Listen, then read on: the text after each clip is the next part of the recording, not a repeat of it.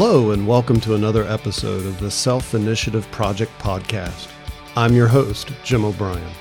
Hey, hey, and welcome back to another episode of the Self Initiative Project Podcast. Today I have my special guest, Wesley, with the Gray Man Brief. Wesley, how are you, sir? Good, Jim. How are you doing this uh, this morning? Yeah, uh, I was uh, when I was doing a pre-record for this, I was reminded myself this is the earliest I think I've ever recorded. Not that this time of day is super early, but usually I'm known for recording these things in the afternoons or evenings at the earliest, and so uh, you now have the record for the my earliest recorded podcast. I've still got my coffee sitting in front of me too. I, I do as well. Uh, thanks so much for joining us, Wesley. I appreciate it. And and we're going to keep your last name out of the public. Uh, not that it's any great secret, but uh, all part of the Gray Man piece. I'm sure of it. Um, we're going to talk yeah. about we're going to talk about home security, vehicle security. But before we get into all of that, um, I want you to tell us a little bit about, you know, as much as you're comfortable with, but I want our audience to understand who you are, where you're coming from, how you got this started, and what kind of what your purpose is with Gray Man Brief. Yeah, absolutely, buddy. Um, so um, obviously, I my business, uh, which is Superesse, um, started out kind of uh, from a hobby when I was deployed. I made paracord bracelets for some of my team members as kind of a morale booster and yeah. these bracelets had like you know survival kits, fishing gear, compasses, and stuff built into them. Um, so when I got back stateside, I started sharing some pictures of one of the the bracelets I made myself. I shared it like on some prepper Facebook group, sure. and people started asking me to make them. Um, so I ended up making a lot, and then doing a little Etsy website, and then finally it just kind of blew up. And so, like I say, it started from a hobby when I was deployed for my team and then it turned into a survival gear company, which then shifted to um, me writing, you know, survival guides, prepping guides, um, talking about the news, and then that kind of shifted to the the Gray Man briefing, where we uh, we now share intelligence and um, situational awareness bulletins and things like that. So we're kind of a full fledged from from gear to intel. Um, got our got our hands on a lot of stuff right now. Yeah, and, and, you know, it's it's great what you're doing. I think because, uh, of course, the gear. I've been looking through your gear on on your shop, and there's a lot of good stuff out there that uh, people probably, uh, I'm sure, can take advantage of. But the the part that I thought was interesting is how you collect up. Uh, news and data and information and disseminate that out to folks um, because I think part of being prepared, better prepared, as uh, having a, a, reliable source of information to base decisions off of, right? And anything that's, you know, I, am not a big follower of the mainstream media. So if there's a source of information that I can at least take into my consideration set that's I know is trustworthy, that's that's a valuable asset to have too. Yeah, being in the know is you know that that foreknowledge of you know, when do you need to actually take some action? When do you need to bug out, or when do you need to maybe go fill your tanks up or stock up on supplies? Um, and, and, you should really never trust any source of information because um, everyone, no matter what, is going to have some sort of bias to it. We at Gray Man Brief, we try to separate that. We have a the briefing section where it's just the raw facts. We don't use adjectives. We don't say there was a large crowd. We say there was 200 to 250. You know, and then at the bottom of that briefing, we have what's called a debrief section where we give you know our our human analytical kind of opinionated uh, kind of what if statement or or why it matters statement at the end. So we do try to separate those two. Yeah. Um, but yeah, I mean, you got to have multiple sources and and try to stay keep your finger on the pulse of what's happening not only in the world but just in the city you live. You know, maybe there's a hurricane coming or some other issue. A water tower has had an issue, and now there's going to be a water shortage or whatever um, stay in the know. Yep, staying in the know is half the battle, I would argue.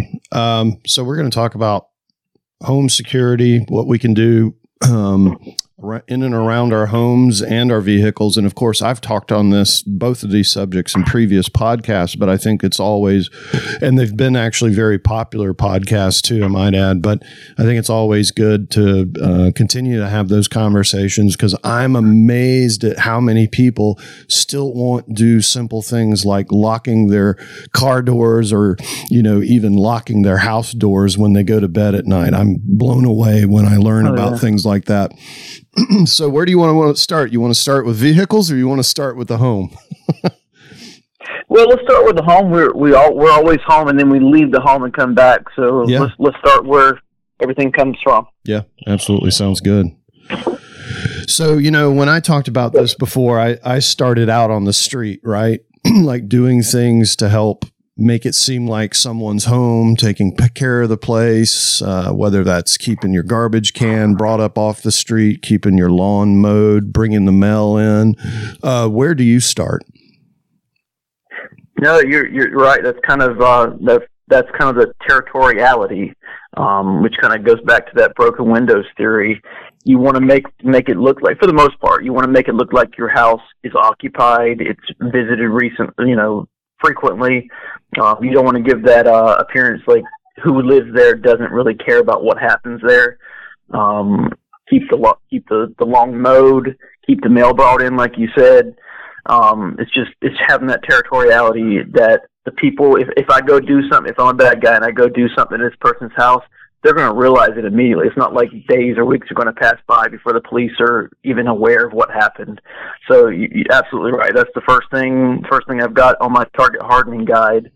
Um, we kind of look at it from a crime prevention through environmental design sure um, aspect, but we we put a lot of other uh, thought processes into it. But absolutely, that's the first one. Um, and then you kind of move into access control this is kind of how you design where your driveway is, where like bushes are, where the sidewalk is. You, you want to make it um, obvious where your property begins and the public open area property ends, or however you want to look at it. Um, that way, if someone is starting to creep onto your property for with bad intentions, it's obvious they're on your property. It's not like if a neighbor sees someone walking along kind of a common area, they're they're not going to report that. But if they if a neighbor sees you know a suspicious person walking in the area that's obviously your property, they're to they're going to call you or they're going to call the police and say, hey, there's someone creeping around on my neighbor's property. Yeah. Yeah, and I imagine that's probably a little easier to do out in, you know, in the suburbs than in town, right? Because so many things are blended in so well, or even in uh, what I call postage stamp or townhome communities, you know, there's so much of the property that's could come off as just being public access or whatever. Like, specific to my property and my piece of land, if you will, um, you know, in situations like that, what can I do? I mean, you bring up a really good point. Like in those areas where it can be more difficult to perceive where the line is, so to speak, between my property and the public's, what are some things that I can do in those communities to kind of offset or better make it clear where my stuff starts and the public area ends? So if you're in houses, if you're in, in places like houses, even if it is in an urban area, you always have somewhat of a capability to do the access control. But if, if you're in places like condos and apartments yeah. where there's a common area, there's a, a, a public vehicular area where there's really no way to know who, who's allowed to be on that parking lot, you know, um, you're still going to boil down to other things, whether it be stoops, whether it be uh, breezeways, um, interior common areas where you can get to know those immediate people that live around you. Um, where you know this is an older couple that you know they don't have any family in the area, or where this is a, a younger couple that has a bunch of friends coming over all the time. Get to know what type of people and who's expected there. You know that way, if you see something that doesn't match, it kind of gives you a little bit of a little bit of rise for concern but in a lot of those places, like apartments, um, all you have is that is your doorway in front of you. You know, the, the parking lot shared. Um, so that's when you focus more, maybe less on access control and less on uh, uh, like things that are out of your control. Focus more on that interior security, whether it be you know that ring doorbell at the front door, or whether it be just you know making sure your your doors and windows are secure. You have alarms. You you uh, have a light on or a TV running in the background when you're not home. Yeah. Um, you just you just up your game in other areas. Yeah, you know, when I asked that, I I I didn't describe what I had in my head very well. You know, I had a buddy that was living in a townhome of some sort for a while, and you know, so much of the front of the property and even the back space is so generic. It's hard to know. You know, aside from being on their front door stoop, like you say, it's hard to know really where those lines are.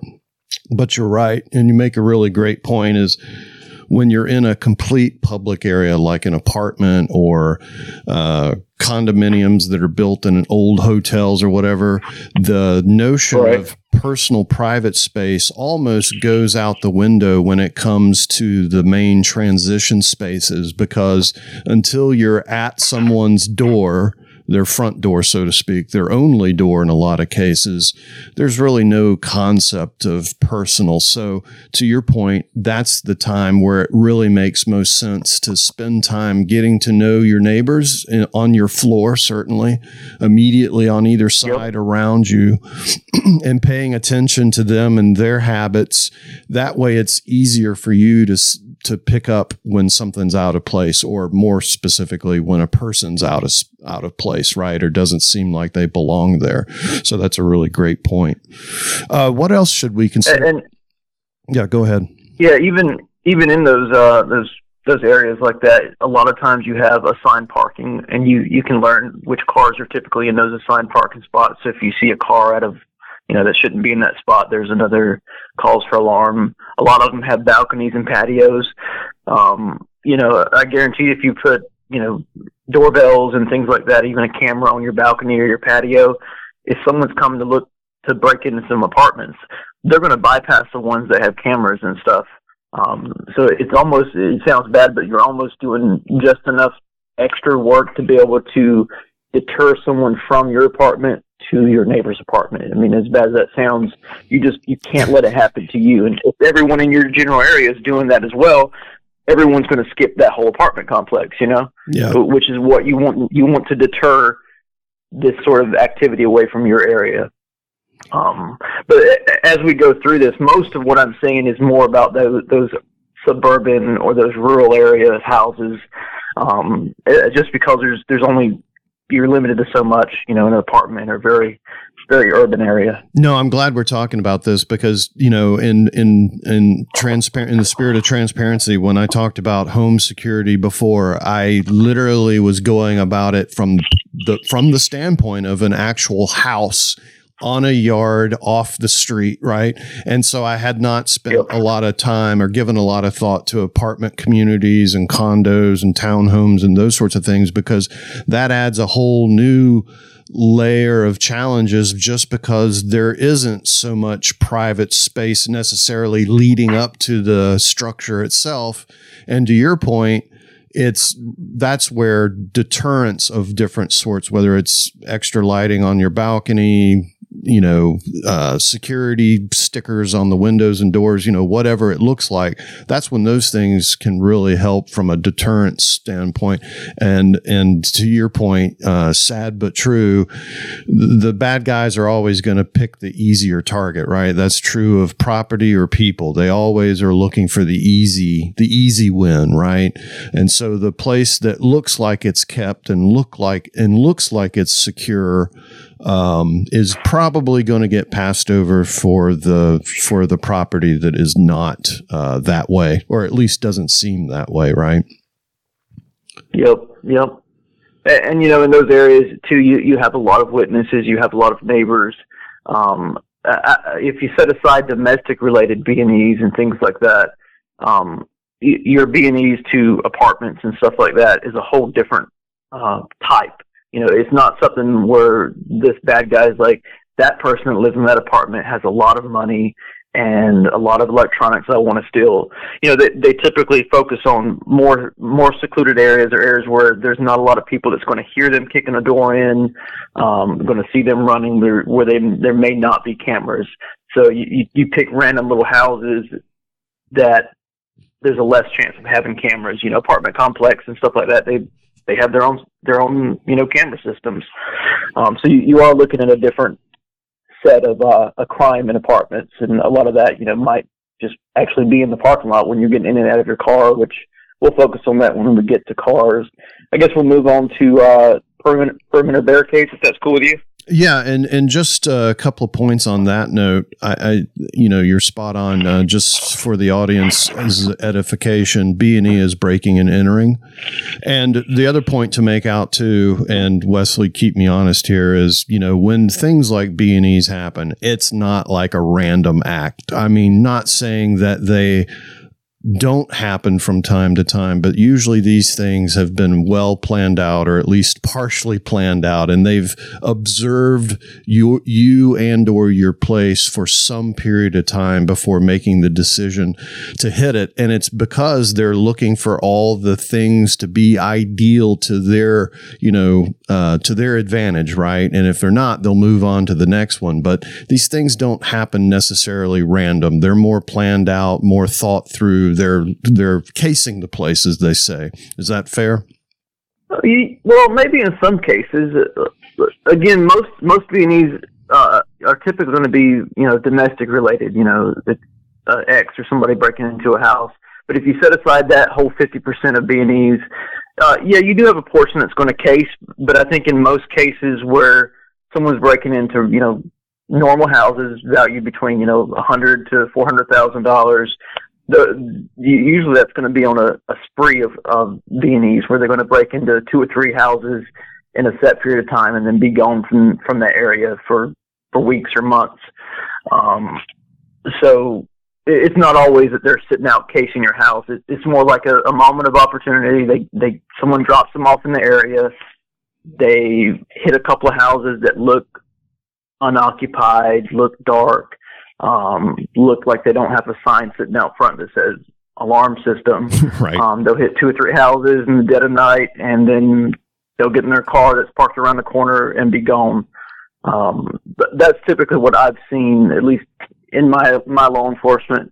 Um, of course, every city, every state may be a little bit different. Yeah. Um, but yeah, I would say maybe 50% are domestic related, and then maybe 30, 40% of or, or crimes of opportunity where, well, maybe a little bit more than that, where it's not like they're just walking by and they see, oh, let's go break into that house, but more like they get dropped off in an area they intend to, to break into some houses and then they hit a few. And then probably, like you say, 15, 20% might be ones where they've, they've seen something go on there. You know, they know this person, uh, you know, they follow this person home because they have a very expensive car, um, where they drove by the neighborhood a couple times and looking and seeing when people are home or when they're leaving, sort of deal. Yeah. Yeah.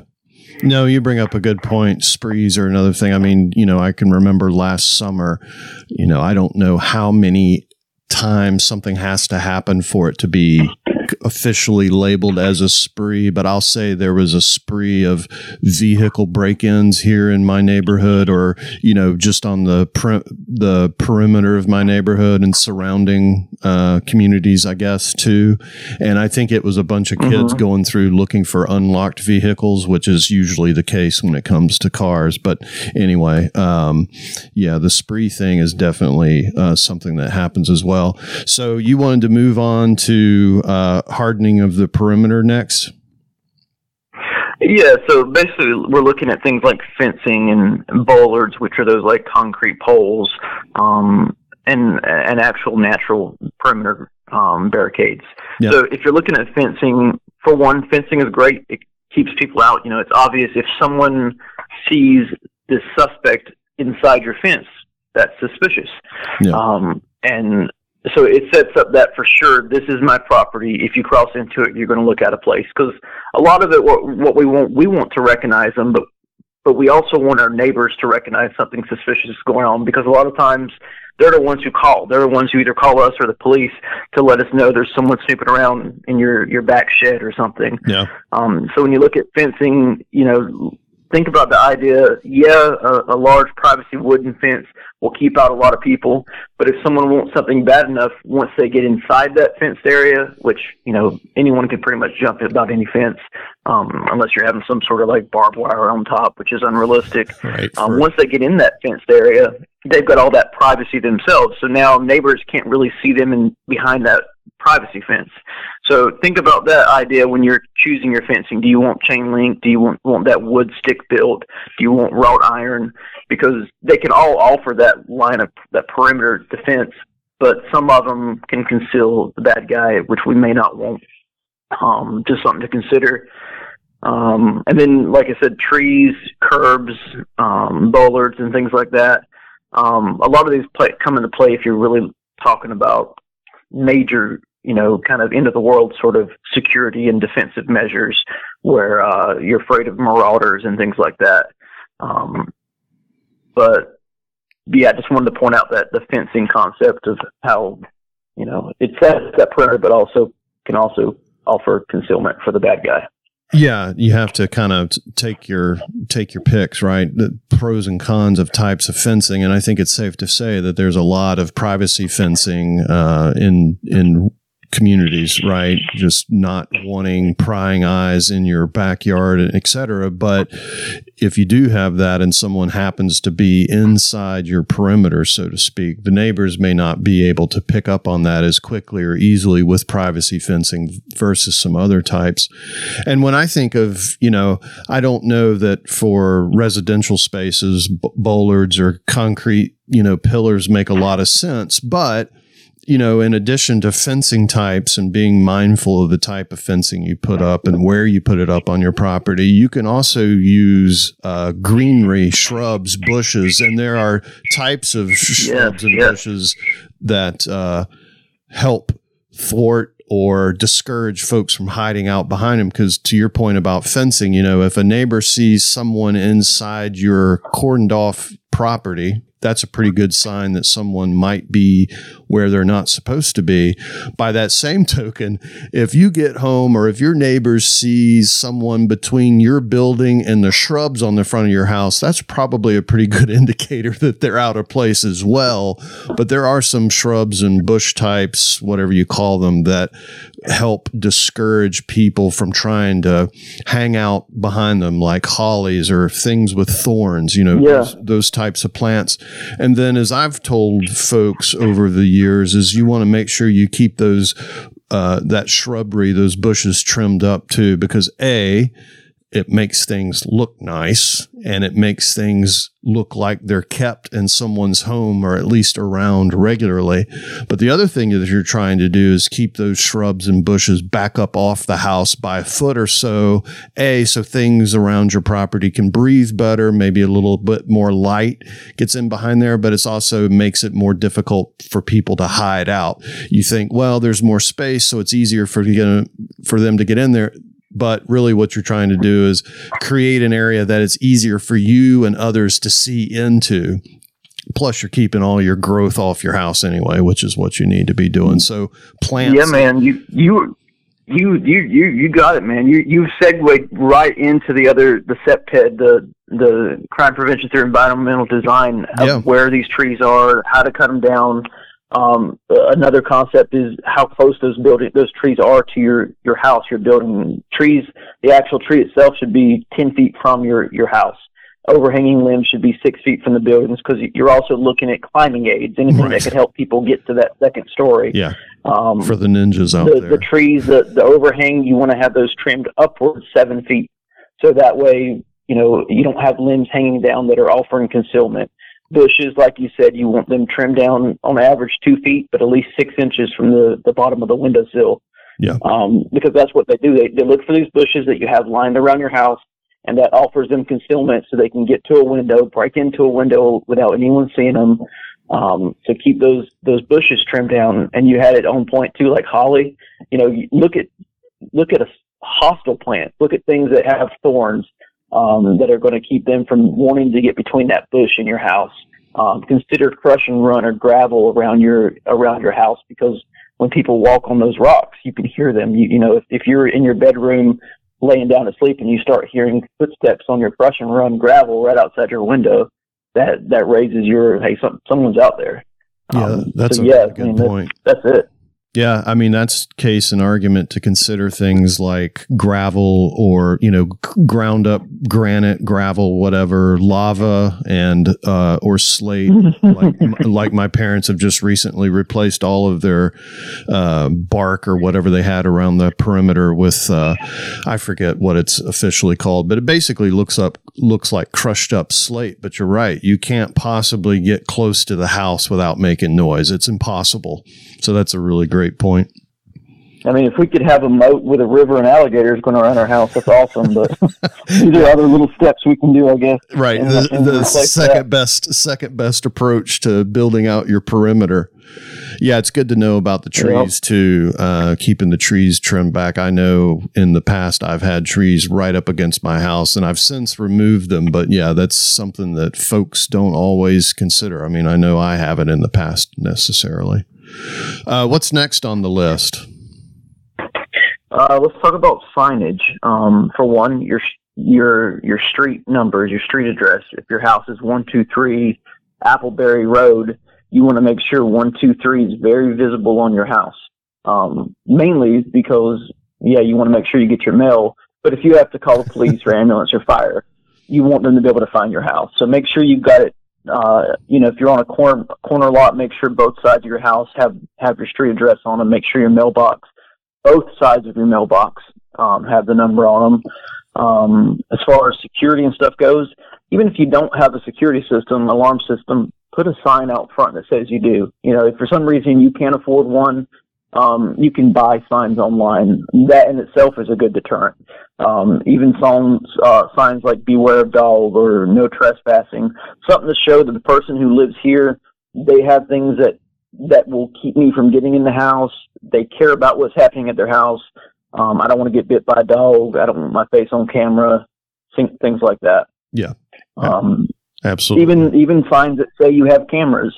Yeah, it's. It's better if you do have cameras, but just the fact you've got signs up that says you have cameras turns people away. And if you're if you're way out in a rural area where it's hard to cover all the entrances to your property, um, consider the purple paint law. I, I think it's I think it's something in all 50 states, but if not, the majority of states have a purple paint law, which basically lets you put a strip of paint, uh, of purple paint, on trees, on posts.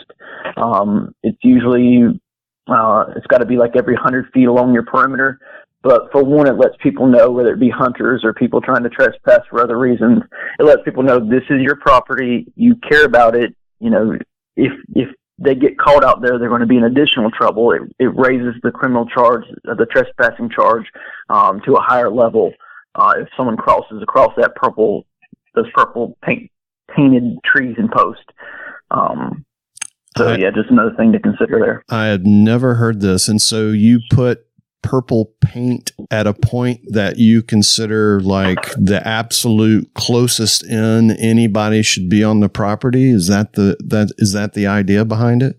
It should be the perimeter. So it should be the very first point where it leaves the public property or whether it be the road or someone else's property Gotcha. and then it becomes yours. So it goes on the, the outer perimeter, and it's a way to save people where, especially people who have a lot of acreage, it's kind of costly to put signs up every few feet. You right, know? right. So it's a, a way the government, the state's made up where if you just put these purple stripes, we count that as you having a sign that says no trespassing. It, it's Basically, it's the same thing as a sign that says no trespassing. It raises the criminal charge to a higher degree, and it makes it cheaper for you to be able to put signage all around your property. Gotcha. Um, and it's it's usually about three to five feet up from the ground level. It's got to be, and it's usually an eight inch um, stripe. Yeah. So it's like, yeah, basically one paintbrush going down about eight eight inches on a tree. Yep. Yep. No, it makes sense. I I had never heard of that, but that's interesting. It's it's like you say, it's a inexpensive way of marking the bounds of your property, and it's the same thing as saying, "Hey, this is private property. Stay out."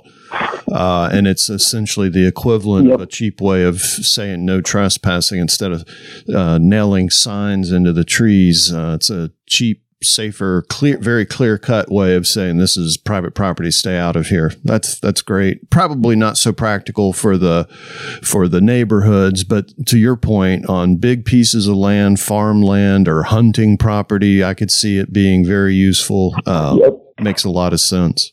Yep, absolutely. And and just your your listeners type in purple paint law and then the name of your state. Like I say, I'm, I think pretty much every state has this this in in effect. So um, just look it up what it is in your state. Wow, yeah, that's really good to know about for sure. Uh, um, well, let's let's shoot through a couple more of these. Um, so we're not because I know we wanted to talk a little bit about ve- uh, vehicles, correct? Yeah. Um, so just just real quick, obviously lighting is important, whether whether it be motion lighting, things like that. Make sure you've got lighting around your property. Um, motion lighting is awesome. I, I think these days people realize yeah, I think you know a couple decades ago, motion lighting was way more effective because it was before it was such a common thing. So when a bad guy's walking along your backyard and a light comes on, they're like, "Oh, they're awake." Yeah. But I think now it's just kind of it's just kind of a thing where it's like it brings that extra awareness to the bad guy. Like, oh, he's got motion lights. He's he's paying attention to what's happening here. Um, doorbell cams, camera detection, like motion detection cameras, put them around your property, your front door, your back door, your your driveway, so you can look if someone's breaking into your cars. Different types of early alert systems. Maybe you have a long driveway. Um, there's there's alarms you can put up, like maybe post them to your mailbox or something. So when someone crosses across the the path of your driveway, you get an alert inside the house. Yeah, those uh, pathway chimes, driveway chimes, they work really well. Um, my buddy lives out in a, a, country area, let's say, and his driveway is actually a, a, road. Most people don't know it, but it's on Google Maps as a road. So he's had some traffic come through the the property, thinking that they could get out the other side, right? Because it shows up on GPS when in fact it's just the, his driveway that splits his. Oh property. wow! Really? So he's kind of in a unique situation, but uh, he did put up chimes. I know because I helped him do it. He did put up chimes at the front of the driveway and then back on the other side so he could hear when something crossed that. Now, the disadvantage of the chimes is if you're out in the country, you know, a deer or some other animal that yeah. could get in front of that could trip it. But it really just depends on, you know, your situation, where you live, how long your driveway is, as to whether or not those chimes make sense. But they do work really well, and you will hear them when something crosses that line for sure. They do, and, and the battery systems on them are, are excellent. They last for years, you know, before you have to replace them. Yeah. Um, and I think they operate on MURS radio frequencies.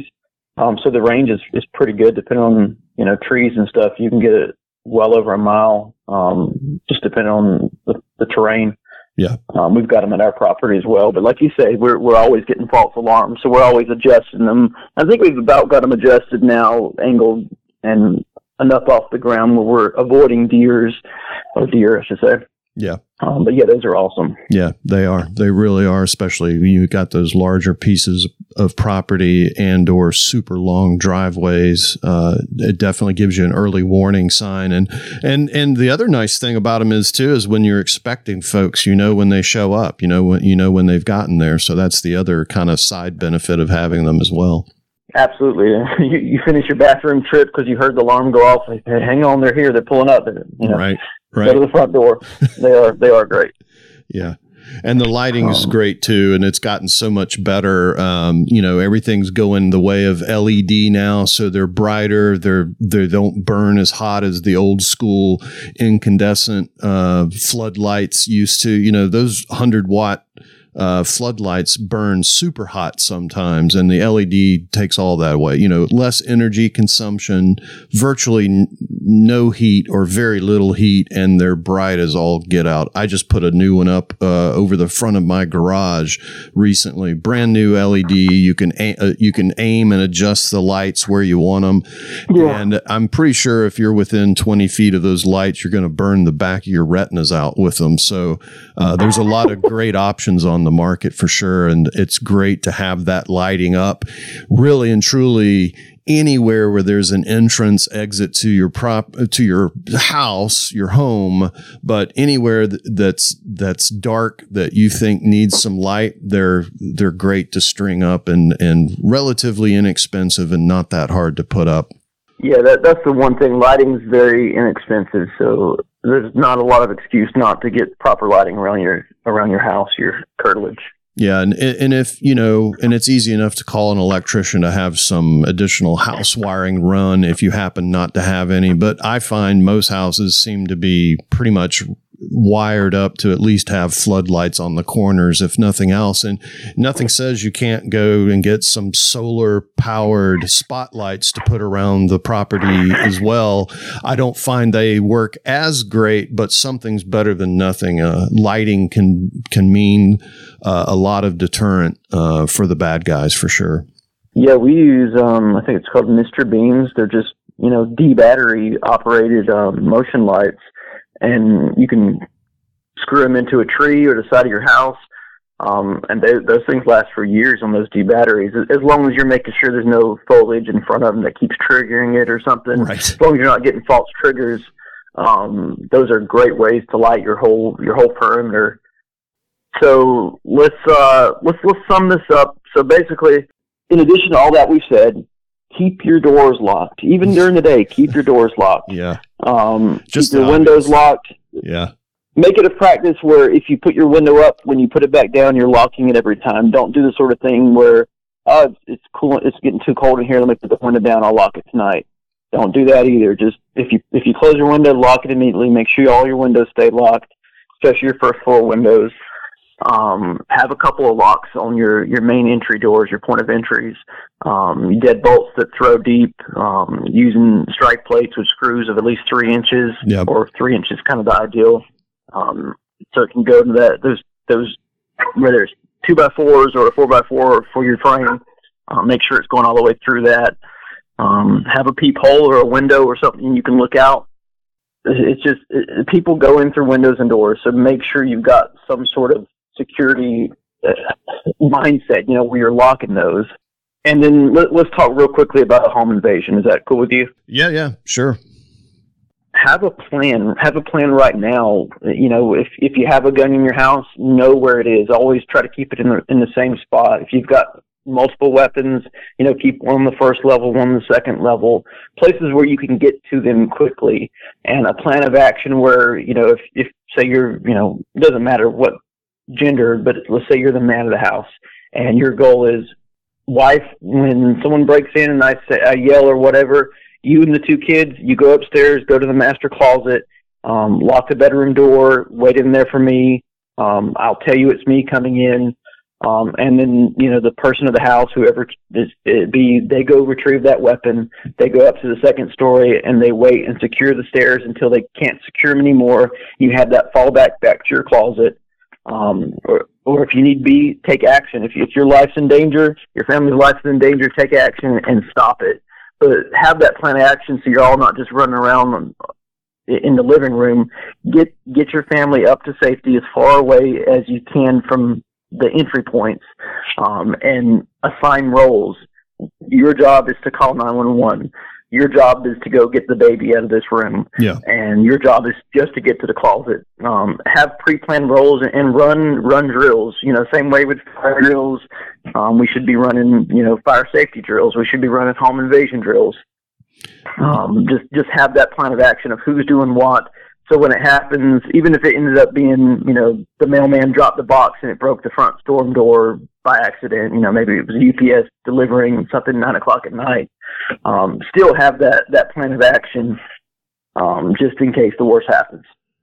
Yeah, I couldn't agree more. With home invasions, you know, the the chances of them happening are fairly rare. And you know, I say this all the time. In the overall scheme of things, we're fortunate in that most bad things rarely happen. But home invasions are particularly sticky because um, they're usually uh, planned out. They're usually driven by know, knowing that there's uh, drugs or cash in the house. You know, someone comes home late at night with the till from the restaurant or whatever it might be.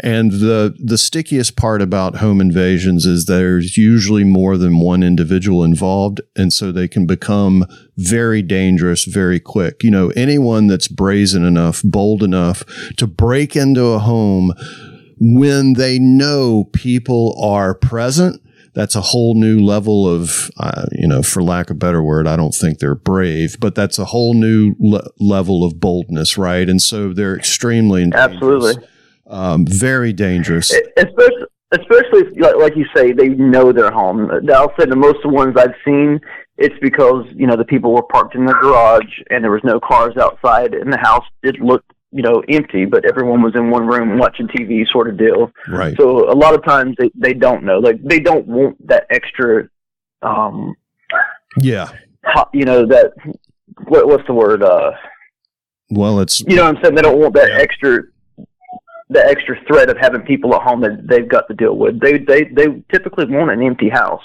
Yep. Um, but yeah, if, like you say, if, if there's cars parked out front and they know they're breaking into a house, at that point, like it's almost like we're probably going to die. Like There's it's one thing chance. if they break in and then they didn't realize you were home, then maybe you have a chance where you're they're not there to kill you. But I think it's a lot scarier where they break in knowing you're home for sure. Absolutely. And so, you know, you bring up other good points too. You know, you running through that example of what the family's going to do and that family members have a each have a role and they know what their role is and they execute that and then running drills. And I've said this before and we've even had a podcast on it, you know, the importance of thinking through scenarios. What if you need to be thinking about a home invasion and again, they're rare and may never happen, right? But what if? What if? And think about what you would do. Where are your weapons staged? Are they on your person ideally?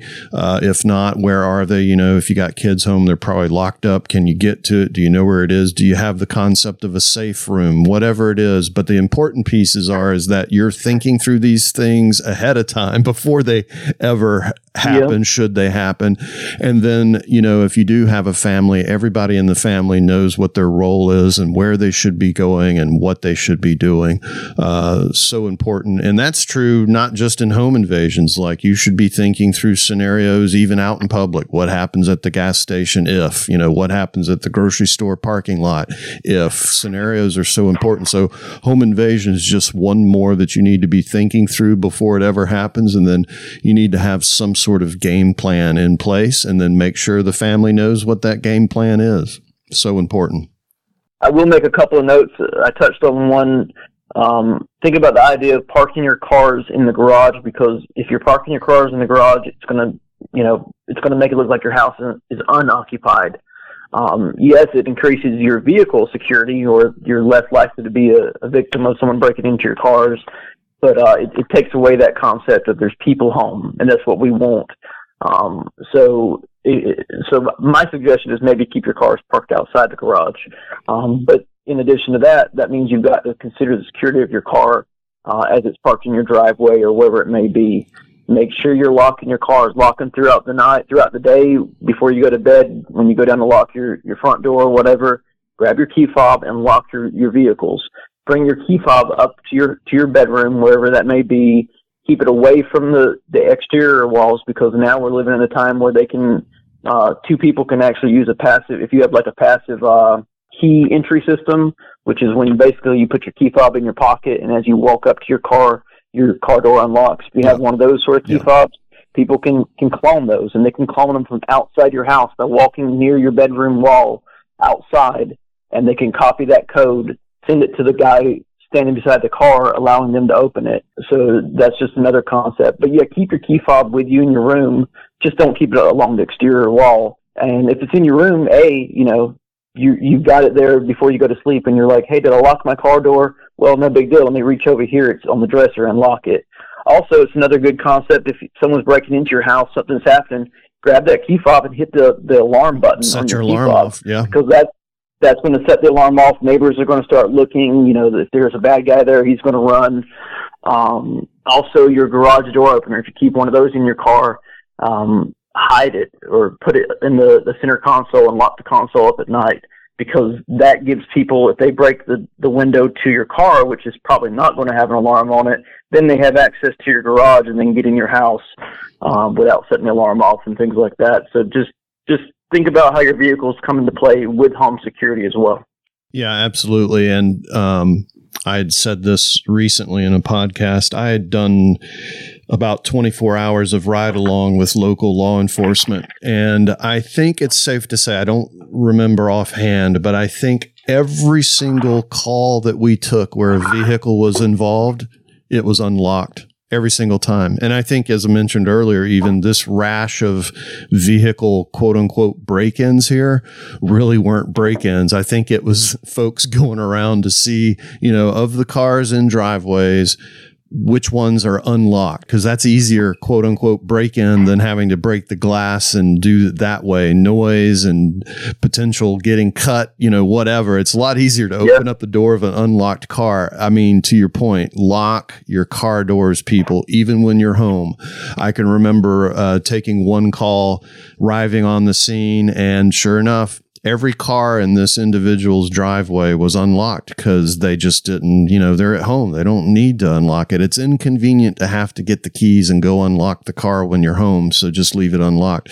Don't lock your cars lock your car doors as soon as you get out of them. Lock your car doors as soon as you get into them. Uh, even even when you're inside the car, keeping car doors locked is so key to being safer for you, and especially if you've got kids in the back seat or wherever they are. You know, you want to lock your car doors pretty much anytime you're anywhere, whether it's home, the grocery store parking lot, and even when you're driving. Um, I told the story recently years ago, years ago, my mom was driving downtown Atlanta and had a dude off the curb open up her passenger car door, get in, sit down in the front passenger seat and shut the door behind him, hmm. all because he thought that he was getting in his buddy's car. And luckily for my mom, he had no ill intent and was overly apologetic. He just said, Look, my buddy's picking me up, has the exact same car. I thought you were him. I'm so sorry. But what do you think my mom did from that point forward forever? She locks the doors on oh, the cars, yeah. right? So, uh, talk about uh, uh, an ounce of prevention is a pound of cure, right? Or however that is goes. Um, yeah, locking your vehicle doors will save you a lot of hassle. And just like the house doors, you should get in that habit. And it's not that inconvenient to have to unlock your doors. It's just not, especially if you're interested in keeping your family safe. Dude, I, feel like we should close with that because that is, I would say, the most important thing, what you've just said keeping doors locked, especially your car doors. Like if you're at a gas pump filling up, lock your door when you're standing beside your car because someone could sneak in the other, the passenger side and be in the back. You know, they absolutely. There's just there's so it's so easy to lock your doors. Just people lock your doors, your cars, your houses that's the number one way. Unless you're exiting or entering, entering yeah. just lock your doors. Yeah. And use the key fob too, because you don't want to lock yourself out of the car. If, you don't, don't be using the door buttons. Yeah. If you don't want to bring in your mail, cut your grass, put up shrubs to, to to keep people away from your house. If you don't want to put up lighting, if you don't want to pay for security system, do nothing else but lock your doors on your cars in your house, and you'll be good. yep. That's the takeaway. Oh, well, Wesley, I appreciate you coming on and talking to us. Um, we've got a couple other podcasts we can refer people to, but I think this has been another good one. Just as a reminder, we've talked about some good points like living on large pieces of property and even apartment complex. uh, apartment complexes and similar. So, uh, another good chat. I appreciate you coming on. Uh, how can people find you? Um, so, you can find us online at superesse.us Superesse is S U P E R E S S E. It's like the word super and then E S S E. Yep. And uh, look us up. You know, we're, we're on Instagram. We're on most everywhere. Uh, we wrote a guide on target hardening you can download on our website. Sign up for the Grayman Briefing if you want to stay in the know with us. Um, but if nothing else, lock your doors. Yeah, right. Lock those doors. All right, Wesley. thanks so much for listening. Yep. Enjoy it. Take care.